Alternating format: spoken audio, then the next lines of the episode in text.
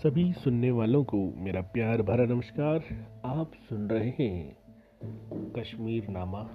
Season छः जिसमें बात हो रही है, कश्मीर में मुग़ल शासन का आगमन उसके बाद कश्मीर की हालत। पिछले एपिसोड में हमने अकबर की बात की। ये एपिसोड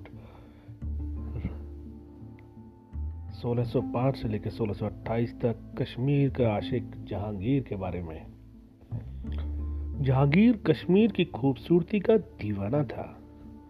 उस समय के तमाम यूरोपीय यात्रियों के संस्मरणों और यात्रा वृत्तांतों में कश्मीर से उसकी मोहब्बत और वहाँ के किस्से बयान किए गए। थॉमस मूर की कश्मीर पर लिखी कविता में जहांगीर और नूर जहाँ का ज़िक्र है, तुजुक ए जहांगीरी में भी कश्मीर और वहाँ की तत्कालीन घटनाओं के बारे में खूब लिखा गया। अपने जीवन काल में वो छह बार कश्मीर गया था। दो बार अपने पिता के साथ और चार बार अपने शासनकाल में। गुलमर्ग के पास की एक जगह के बारे में वो लिखता है, ये एक पन्ना है, जिसे कुदरत ने सर्जना के कलम से लिखा है। जहांगीर को कश्मीर में बागों के निर्माण के लिए याद किया जाता है। कुछ लोगों का मानना है कि कश्मीर में चिनार के पेड़ उसके समय में ही लगाए गए थे। हालाँकि इस बात के पर्याप्त सबूत हैं कि चिनार के पेड़ उसके कश्मीर आने से बहुत पहले से कश्मीर में मौजूद थे, लेकिन ये बात तो निर्विवाद है कि श्रीनगर और कश्मीर के दूसरे हिस्सों के सौंदर्यकरण में उसकी और नूरजहां की महती भूमिका है। अपनी आखिरी कश्मीर यात्रा के समय वो बीमार था और स्वास्थ्य लाभ के लिए उसने कश्मीर की वादियाँ चुनी थी। लेकिन वो पूरी तरह से ठीक नहीं हो पाया और वहाँ से लाहौर लौटते हुए रास्ते में राजौरी के मनोहर गल्ला में उसकी मृत्यु हो गई। थॉमस मूर ने कश्मीर के सौंदर्य पर एक कविता लिखी, जिसका नाम था लल्ला रुख। जिसने यूरोप में कश्मीर की लोकप्रियता में बे इंतहा बढ़ोतरी की। मज़ेदार बात यह है कि थॉमस मूर खुद कभी कश्मीर नहीं गया। कहते हैं, जब आखिरी ख्वाहिश पूछी गई तो उसने कहा,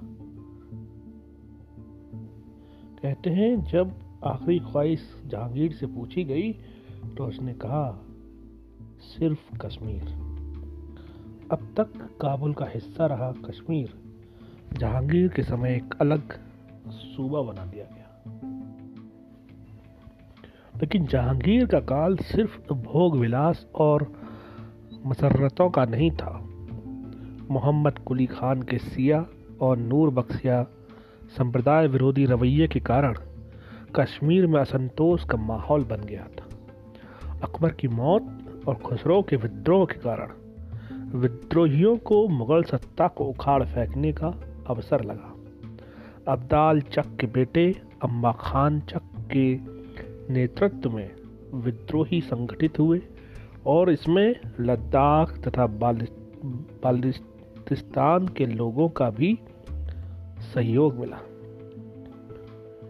लेकिन इसे दबाने के लिए तत्कालीन सूबेदार मिर्ज़ा अली अकबर खान ने ताकत की जगह बुद्धि का इस्तेमाल किया और उसके साथियों से हमदर्दी जताकर अम्बा खान चक को अकेला कर दिया।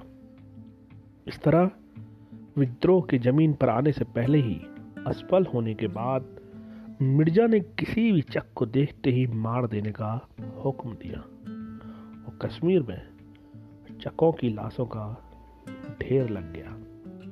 फिर 1622 में कश्मीर के सूबेदार बने इतिदाद खान ने चकों को कश्मीर के राजनीतिक सामाजिक पटल से सदा के लिए खत्म कर दिया। उसके समय हबीब खान चक और अहमद खान चक कश्मीर में विद्रोह का केंद्र बने तो बाल्टिस्तान के शासक अब्दाल ने जहाँ की अधिकतर जनसंख्या नूर बख्शिया संप्रदाय को मानने वाली थी, इस विद्रोह में साथ देने का तय किया।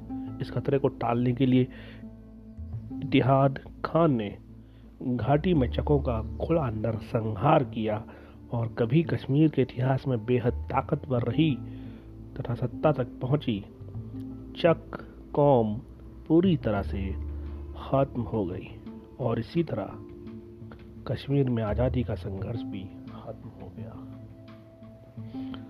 जहांगीर के शासनकाल में ही कश्मीर की प्रतिष्ठिता जामा मस्जिद आग से पूरी तरह भस्म हो गई थी। आरोप, मलिक हैदर चादरा और उसके पिता मलिक मोहम्मद नाची पर लगाए, जो कि एक सिया थे। कहा गया कि शम्स इराकी की खानकाह जलाने का बदला लेने के लिए सियाओं ने मस्जिद जला दी। मलिक हैदर जहांगीर के बेहद प्रिय थे। शेर अफगन मामले में उन्होंने सक्रिय भूमिका निभाई थी और उसकी बेवा मेहरुनिसा के नूर जहाँ बनकर बादशाह के हरम में आने से पहले सुरक्षा भी दी थी।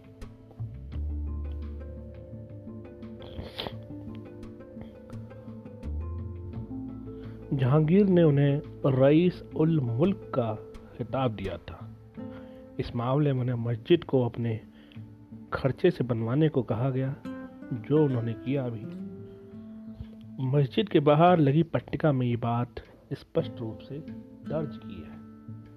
मस्जिद की बात चली है तो इस दौर का एक रोचक किस्सा है। नूर जहाँ ने 1623 में श्रीनगर में शाह हमदान की खानकाह के सामने एक आलिशान मस्जिद, पत्थर मस्जिद बनवाई थी। मुगल शैली में बनी ये मस्जिद आगरा और दिल्ली के उस दौर में बनी मस्जिदों से बस इसी मामले में अलग है कि इसे संगमरमर की जगह कश्मीर में उपलब्ध चूना पत्थर से बनाया गया। कहते हैं कि किसी ने मलका से जब पूछा कि इसे बनाने में कितना खर्च हुआ है तो उसने अपने हीरे जवाहरातों से बनी जूतों की ओर इशारा करते हुए कहा, इसके बराबर। ये खबर जब कश्मीरी मौलवियों और जनता तक पहुँची तो लोग बेहद नाराज़ हो गए और फिर उस मस्जिद में कभी नमाज़ नहीं अता की गई। तो जनता की अपनी सहनसाइयाँ होती हैं, लेकिन हम देखेंगे कि बीसवीं सदी के दूसरे और तीसरे शतक में अचानक ये मस्जिद महत्वपूर्ण होकर उभरी और इस पर कब्जे की मांग को लेकर आंदोलन हुए। जहांगीर के समय की एक और महत्वपूर्ण घटना कश्मीर में प्लेग का प्रकोप है। 1617 में जब अहमद बेग खान वहाँ का सूबेदार था तो उत्तर भारत में फैला प्लेग कश्मीर तक पहुँच गया। कश्मीर के इतिहास में प्लेग की पहली घटना थी और प्रकोप ऐसा कि लोग लाशों का अंतिम संस्कार करने की जगह उन्हें सीधे पानी में फेंक देते थे। जहांगीर ने इसका वर्णन करते हुए लिखा है कि एक बार एक लाश को मैदान में फेंक दिया गया तो वहाँ चर रही गाय उस घास को खाकर मर गई। फिर जब एक कुत्ते ने उस गाय का मांस खाया तो वो भी मर गया। हालात ऐसे कि बाप बेटे की लाश के पास नहीं जाता था और बेटा बाप को यूँ ही मरता छोड़ देता था। अभी प्लेग पूरी तरह खत्म नहीं हुआ था कि उसी इलाके में आग लगी और तीन हज़ार घर जल गए। इसी आग में जामा मस्जिद भी जल गई थी, जिसका कि अभी ज़िक्र पहले किया गया। जहांगीर के शासनकाल में किश्तवार को कश्मीर में शामिल कर लिया गया।